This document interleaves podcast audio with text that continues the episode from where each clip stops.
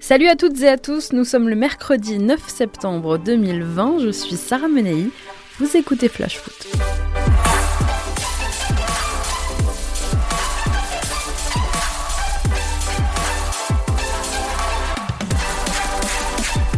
Nous serons avec Jordan Ferry dans quelques instants dans Flash Foot. On commence par notre fait du jour consacré à ce jeune garçon qui a déjà tout d'un grand Eduardo Camavinga, le milieu rennais, a connu hier soir sa première sélection avec les Bleus. Je vous propose d'écouter sa réaction à l'issue de la rencontre. Euh, tout d'abord de la joie et une fierté aussi pour, euh, pour ma famille aussi et pour euh, tous les Français. J'avais pas l'habitude de bas, j'étais jamais venu à part une fois avec les espoirs. On m'a très bien accueilli, ils m'ont mis à l'aise et ça s'est bien passé. Vous faisiez quoi vous à 17 ans? Eh bien, Eduardo Camavinga, lui, est devenu hier le plus jeune joueur à honorer une sélection avec l'équipe de France depuis l'après-guerre. Didier Deschamps lui a donné une grosse demi-heure de jeu face à la Croatie où il a remplacé N'Golo Kanté. Tout un symbole, le chouchou du public remplacé par celui qui est amené à le devenir un jour. En 32 minutes exactement euh, passées sur la pelouse, Camavinga a touché 26 ballons. Défensivement, il est parvenu à en récupérer trois et n'en a perdu qu'un seul. Il a remporté ses deux duels disputés. Précieux aussi offensivement, Kamavinga n'a pas hésité à tenter de faire la différence, comme le prouve sa frappe cadrée à la 71e ou son centre en retrait pour Martial à la 84e. Le milieu rennais a par ailleurs réussi toutes ses passes dans le camp croate. Efficacité, confiance, insouciance et précocité. Pour en parler, je suis avec Christophe Communier. Bonjour Christophe. Vous étiez l'un de ses premiers formateurs dans son club à Fougères, en Bretagne. C'est là qu'Eduardo Camavinga a grandi. Christophe, lorsque vous l'avez connu, Eduardo avait à l'époque 11-12 ans. Finalement, c'était il n'y a pas si longtemps que ça. Il avait 11 ans, ouais. Donc, du coup, ça, ça oui, c'était pas si longtemps que ça, en fait. Euh, donc, du coup, moi, j'étais l'adjoint. En fait, il y avait Johan Mardelet, qui est actuellement au district, qui s'occupait de lui. Effectivement, on l'a accueilli. Euh, au moment de la fusion des clubs en fait. Mais il était U11 effectivement et il jouait déjà avec les U13. Il était déjà surclassé. C'est ça. Vous avez regardé le match hier soir j'imagine Oui, bah oui. On attendait sa rentrée en plus donc. Euh. Il y a eu un petit peu d'émotion oh, euh, C'est quelque chose qu'on attend donc je dirais pas une émotion mais un petit peu vraiment très content pour lui quoi, fier de lui. Et fier pour lui surtout. De quel genre de petit garçon est-ce que vous vous souvenez, euh, Christophe? C'était vraiment un, petit garçon avec la banane en permanence. C'est-à-dire que c'était vraiment un garçon qui prenait plaisir à ce qu'il faisait. Euh, qu'il avait conscience ou pas d'être surclassé, j'en sais rien. Lui, il aimait juste prendre du plaisir à venir jouer au foot. Et vraiment un, petit gars très sympathique. Quoi. Techniquement, il était déjà bien au-dessus du lot par rapport aux autres ah, Techniquement, c'était très fort. Il était déjà bien au-dessus. Et du coup, il n'y avait pas de souci. C'est-à-dire que même en jouant avec des garçons de deux ans de plus que lui, euh, il était forcément respecté et accepté pour ça, parce qu'il le montrait sur le terrain, il était au-dessus. Et physiquement, Christophe, alors c'est pas un gros gabarit, il est grand et fin. Ouais. Alors, physiquement, c'était un petit bonhomme à l'époque. Euh, je me souviens de certains matchs, notamment contre l'ATA, où le garçon en face de lui avait deux ou trois têtes de plus. Quoi. Et il s'en sortait quand même Il s'en sortait bien par sa technique d'ailleurs, parce que il était virevoltant, donc en fait il, évitait aussi les, charges et, l'impact physique des autres euh, par sa technique. Du coup. Sur quels aspects de, son jeu est-ce que vous l'imaginez pouvoir vraiment euh, progresser? Qu'est-ce qui lui manque selon vous aujourd'hui? Ah, je, vous aurais dit la finition, lui. Euh, il, est en train de démontrer, il a marqué l'année dernière, et là il a marqué dès le début de championnat. Euh, donc il est en train aussi de progresser là-dessus, mais euh, s'il veut vraiment bonifier tout son travail, après il faut qu'il soit décisif devant le but. Est-ce que vous avez un souvenir en particulier de lui, une anecdote, un match qui vous a marqué ou une conversation avec, euh, avec lui déjà qui vous a, qui vous a marqué? Il y a peut-être deux choses. Je dis, bah, c'est le match contre la Terre notamment, où il avait vraiment des gros gabarits et, où là il prenait un plaisir fou sur le terrain parce qu'il s'amusait avec le ballon, il s'amusait avec les joueurs adverses qui étaient beaucoup plus grands et plus costauds que lui. Ça sportivement c'est c'est un bon souvenir. Après, bon, tout le reste de la vie aussi. Mais et là, je l'ai revu il y a 2-3 deux, trois ans, notamment sur une autre occasion où il venait jouer euh, avec le stade là contre euh, faire un match d'exhibition de début de saison. Et on ne s'était pas vu depuis quelques années en fait. Et voilà, la simplicité du garçon et, et la gentillesse. Il est venu me voir en fait, juste pour dire bonjour et de taper deux trois mots quoi. Euh, et, voilà, ça fait plaisir, mais ça lui ressemble tellement que c'est ça quoi. Il vous a pas oublié? Non, il a oublié personne, je pense. Il sait d'où il vient, il est, puis il est simple, c'est un garçon bien élevé, gentil. Et ça, il le garde et c'est parfait. Vous parlez, Christophe, de son éducation. Euh, Eduardo, il est né en, Angola de parents congolais.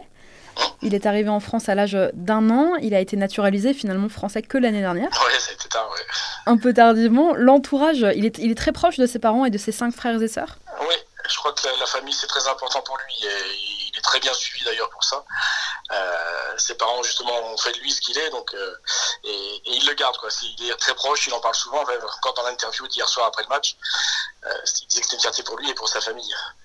Donc je crois qu'ils sont, ils sont très proches et ils ont été euh, importants pour l'éducation et l'image qu'il a maintenant. Vous vous inquiétez pas pour lui, pour la suite Non, je pense qu'il a encore de grandes belles années, il va faire encore de, plus grandes choses qu'il a déjà fait jusque-là. Il n'y a pas de souci. Bon, en tout cas, on lui souhaite. Merci beaucoup, Christophe. Tout à fait, pas de souci. Et à très bientôt. Au revoir. Premier match de Ligue 1 à 16 ans, premier but 8 mois plus tard, première participation en Ligue Europa l'histoire retiendra que c'est à Saint-Denis, demeure éternelle des rois de France, que le petit prince a honoré sa première cape en bleu, des débuts réussis. Alors on voudrait pas trop lui mettre de pression, mais c'est déjà très prometteur.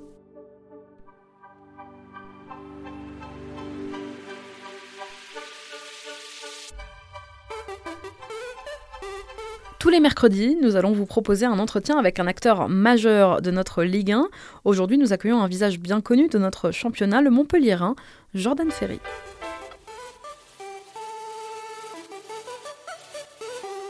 Donc nous sommes avec Jordan Ferry, l'homme aux 201 matchs de Ligue 1. Jordan, comment ça se passe cette trêve? Est-ce que c'est pas trop frustrant Reprendre, vous n'attendiez que ça? Et finalement, il y a ces dates FIFA très tôt dans la saison. Ouais, il y a ces dates, euh, il y a ces dates très tôt. C'est vrai qu'on aurait préféré, quitte à choisir, à enchaîner les matchs, bien sûr, pour avoir le rythme et, rentrer pleinement dans, dans, ce championnat. Après, euh, les calendriers, on était au courant avant le, avant le début du championnat, donc euh, on a pu avoir aussi un match amical, nous, de notre côté, pour essayer quand même d'avoir du temps de jeu et garder un rythme. Et, et de continuer à bien travailler aux entraînements pour être près du, du mieux possible pour, euh, pour cet enchaînement de matchs, sachant que nous, on a aussi le match à rattraper contre Lyon, donc ça nous fait trois matchs en une semaine. Donc il va, falloir, euh, falloir qu'on ait besoin de, de, tout le monde et que tout le monde soit prêt à, à, à être à la disposition de l'équipe pour ces, pour ces trois ces trois matchs à venir. Donc vous avez bien travaillé pendant cette, euh, cette trêve à Montpellier. Toi, Jordan, tu avais bien commencé la saison dernière. Tu étais arrivé euh, donc de Nîmes, on s'en souvient. Malheureusement, tu as été victime de la première grave blessure de ta carrière euh, au mois d'octobre. et puis quand tu commençais à revenir, il y a eu cette pandémie, le confinement. Est-ce que psychologiquement, ça n'a pas été trop dur et qu'est-ce qui t'a fait tenir finalement? Bah, Tout d'abord, oui, c'est vrai que je me sentais bien au début de la saison. J'arrivais à enchaîner les matchs, des bonnes prestations. Après, malheureusement, bah, euh, j'ai subi cette, cette, blessure au genou, comme vous l'avez dit, la première de, ma carrière. Donc, euh, il a fallu que je la digère aussi mentalement. C'était nouveau pour moi d'être indisponible pendant, pendant deux mois. Donc, il a fallu que je la digère euh, mentalement, que je me soigne bien, que je revienne bien. Après, malheureusement, bon, bah, il y a eu ce, il y a eu ce Covid, mais bon, l'essentiel était ailleurs. Fallait, fallait se protéger, protéger sa famille de, de ce virus mais, mais j'ai continué à bien m'entretenir et puis après en tant que compétiteur j'avais envie de bien reprendre de bien reprendre cette saison donc c'est ça qui me faisait tenir le fait de, de savoir qu'on allait reprendre quand même et, et qu'il fallait se projeter sur, sur la saison à venir et, et, surtout essayer d'être d'être prêt du mieux possible pour attaquer pour attaquer la saison. Il y a un peu ce cliché de l'extérieur qui dit que Montpellier, on le sait, c'est un club familial. Un club en tout cas dans lequel il y a, des, il a l'air d'avoir des bons vivants. Euh, Andy Delors, TJ Savanier, euh, pour ne citer que. Ils ont l'air d'aimer la vie, un peu comme toi. Avec les événements qu'il y a eu la saison euh, dernière, donc ta blessure plus le Covid, comment tu as fait pour créer des liens aussi avec eux, avec tes coéquipiers sur et en dehors du terrain? Bah, Disons que moi, je connaissais déjà Andy et, et TJ avant de. Bah, TJ à Nîmes et Andy, on se connaissait avant, euh, avant que je signe à Montpellier, donc je connaissais déjà ces deux joueurs. Donc ça m'a permis aussi de bien m'intégrer, euh, de m'intégrer au club et dans, dans la vie du groupe. Et, euh, après, c'est vrai que j'ai eu la chance d'être accueilli par un groupe euh, avec des joueurs qui ont de l'expérience, des joueurs plus jeunes, et c'est ce qui fait que, que, le groupe vit bien, ces différences de génération. Et je suis tombé dans un groupe qui m'a qui m'a très bien accueilli. Et, c'est vrai que quand on tombe dans des groupes comme ça, ça facilite forcément l'intégration. Donc donc c'est vrai que euh, est autant proche sur le terrain que, en dehors et c'est ce qui fait que, le groupe vit bien et que et qu'on est très solidaire euh, sur et en dehors du terrain. Il fait quoi Jordan Ferry en dehors des entraînements? Est-ce que tu as un joueur euh, passionné qui suit le foot, qui le regarde au quotidien ou tu as un peu ta dose aussi avec le boulot? Un peu les deux. C'est vrai que si un match va m'intéresser, je vais le regarder. après, j'ai la chance d'être revenu dans le sud, donc je me suis rapproché de ma famille, donc j'essaye de, de profiter aussi un maximum d'eux. Euh, après, c'est vrai que je sais que qu'en tant que footballeur, il faut aussi euh, avoir une vie extérieure qui est, qui est en adéquation avec notre métier. Donc, euh, j'essaye de, de, me reposer un maximum, de, de, de, trouver quelques, quelques occupations. Donc, après, comme, comme un peu tout le monde, je pense, la play, le cinéma. T'as des chiens aussi, non? J'ai mes deux chiens aussi qui, qui, me demandent, qui me demandent beaucoup de temps aussi. Donc, donc c'est vrai que voilà, je me, je me, suis fait un petit quotidien où, où je m'y plais bien et, et c'est vrai que, que c'est important aussi pour, pour nous en tant que joueurs que quand on sort de l'entraînement aussi de déconnecter un peu avec, euh, avec le milieu du foot. Jordan, t'en parlais tout à l'heure, votre premier match de la saison a été reporté en raison de la qualification de l'OL en, demi de, de, Champions League à Lisbonne. Tu l'as regardé, tu l'as regardé toi le Final 8 Bien sûr, bien sûr, je l'ai suivi. Euh, J'ai suivi bah, bien sûr en particulier Lyon, hein, parce que je reste, je reste quand même... Euh, euh, très proche de, de, ce club, de mon club formateur. Et c'est vrai que quand j'ai l'occasion de regarder leurs matchs, je, je, m'en prive pas. Il y a des jeunes là qui s'installent euh, à Lyon depuis la saison dernière. Bon, Maxence Cacré euh, notamment, pour ne citer que lui. T'as connu toi Amine Gouiri J'ai connu en fait Maxence et, et Amine quand moi j'étais au club, s'entraînaient régulièrement avec nous. c'est vrai que bon, on savait au club que les, les, deux futurs jeunes qui allaient monter, ça allait être eux. Euh, malheureusement, euh, Amine euh, s'est blessé au genou, ce qui l'a retardé un peu, mais ce qui n'enlève en rien à ses qualités. On le voit avec Nice lors des deux premiers matchs de championnat, déjà doublé lors du premier match, gros match lors du deuxième. Donc, donc voilà, les capacités, il, est, il les a toujours eues. Malheureusement, il a été ralenti avec cette blessure. Et Maxence, on sentait aussi cette intelligence de jeu lors des premiers entraînements, cette technique. Et, et il a pleinement montré lors déjà de la fin de saison dernière et, et pendant ce, ce, parcours en Coupe d'Europe. Et tu penses pas que Lyon a fait une erreur en, en laissant partir Amine, par exemple? Ah, C'est sûr que des jeunes comme ça, euh, des jeunes comme ça avec un tel potentiel, euh, euh, ça aurait été préférable de, de, les garder. Après, Lyon a, a, beaucoup de concurrence devant. Amine est un jeune joueur. Je pense que lui aussi voulait du temps de jeu.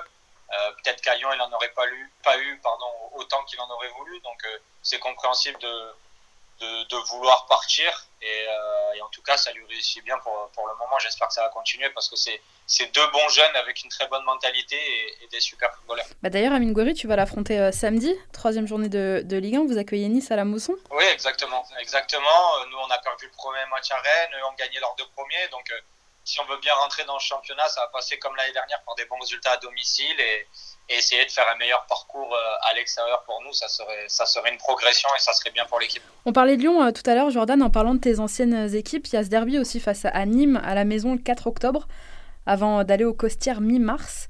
T'en as pas encore joué, toi, du côté en tout cas Montpellierin. Le premier, la, le premier la saison dernière, lors de la phase aller, t'étais suspendu. Le deuxième, bah, t'étais du coup blessé. Tu vas retrouver euh, les crocos. Est-ce que t'appréhendes un peu? Bah, Le deuxième, on n'a pas pu le jouer parce qu'il y a eu le Covid. Donc au Costière, il s'est pas joué, donc j'en ai loupé qu'un. J'essaye de me rassurer un peu là-dessus. euh, non, après pressé, pressé de, de jouer ce derby. Euh, c'est vrai que c'est important pour le club, pour les supporters. Euh, comme lorsque j'étais à Nîmes, c'était autant important. Donc c'est des matchs qui sont super à jouer avec une ambiance particulière et, et une grosse grosse motivation de, de, de, gagner de gagner ce derby, ça, ça c'est certain. Et c'est vrai que, que j'ai hâte d'être d'être au 4 octobre, de retrouver de retrouver Nîmes à la Mousson. Après, malheureusement, je pense pas que d'ici là, le, on ait, on ait l'autorisation d'avoir le stade plein. Mais, mais je, je, je, suis certain que nos supporters nous regarderont à la télé et qu'ils attendront de nous qu'on qu gagne ce derby à domicile. C'est un rendez-vous, Jordan, qu'on coche dès le début de la saison sur le calendrier, d'un côté comme de l'autre?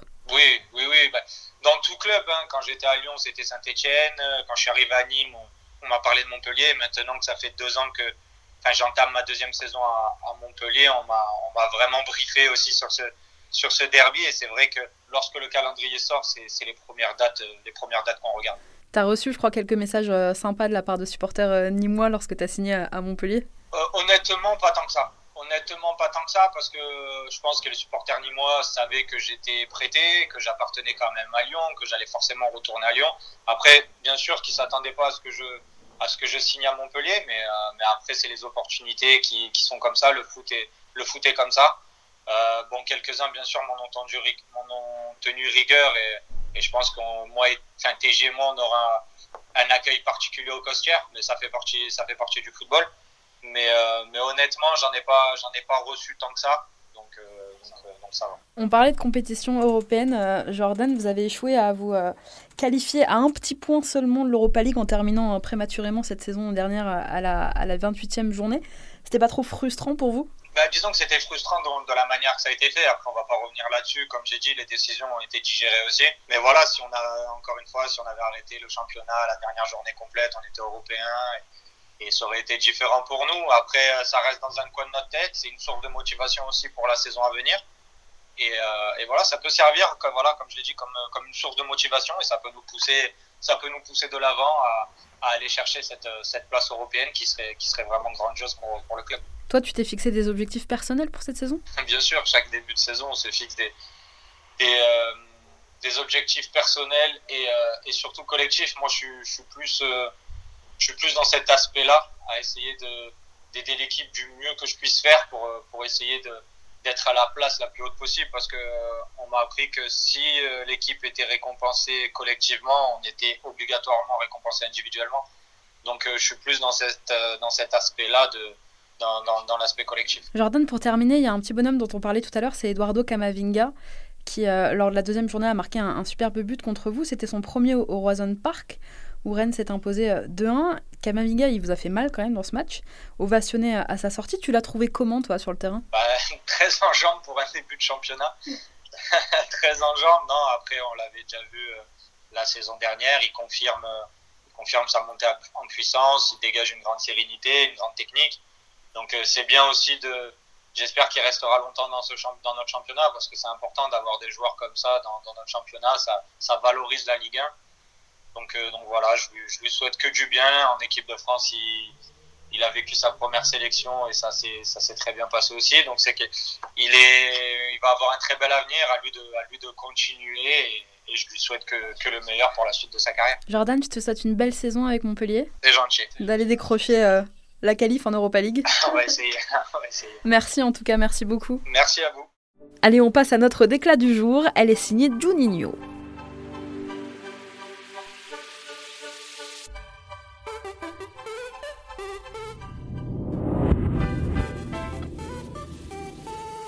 Invité hier soir sur RMC, Juninho en a profité pour faire un point mercato. Le directeur sportif de l'OL s'est même livré à une confession surprenante concernant Thiago Silva. J'ai rêvé. J'ai essayé de le rejoindre plusieurs fois, donc euh, j'ai parlé un peu avec son, agent au début, mais j'ai compris tout de suite que c'était impossible. Pour moi, je, je, c'est pas c'est pas une critique hein. pour moi Thiago Silva ça fait partie encore des meilleurs défenseurs du monde la finale qu'il a fait. Donc moi j'ai rêvé. J'ai rêvé de ces jours. Je pense même pour arriver je lui dis bah joue joue 22 matchs reste deux ans avec nous. Et après on va trouver peut-être quelque chose qui tu restes pour commencer une nouvelle vie. Que c'est pas facile. Je, je, je, pensais à ça. J'ai parlé au président Jean-Michel à ça. Peut-être que si on propose deux ans euh, on fait un effort lui aussi.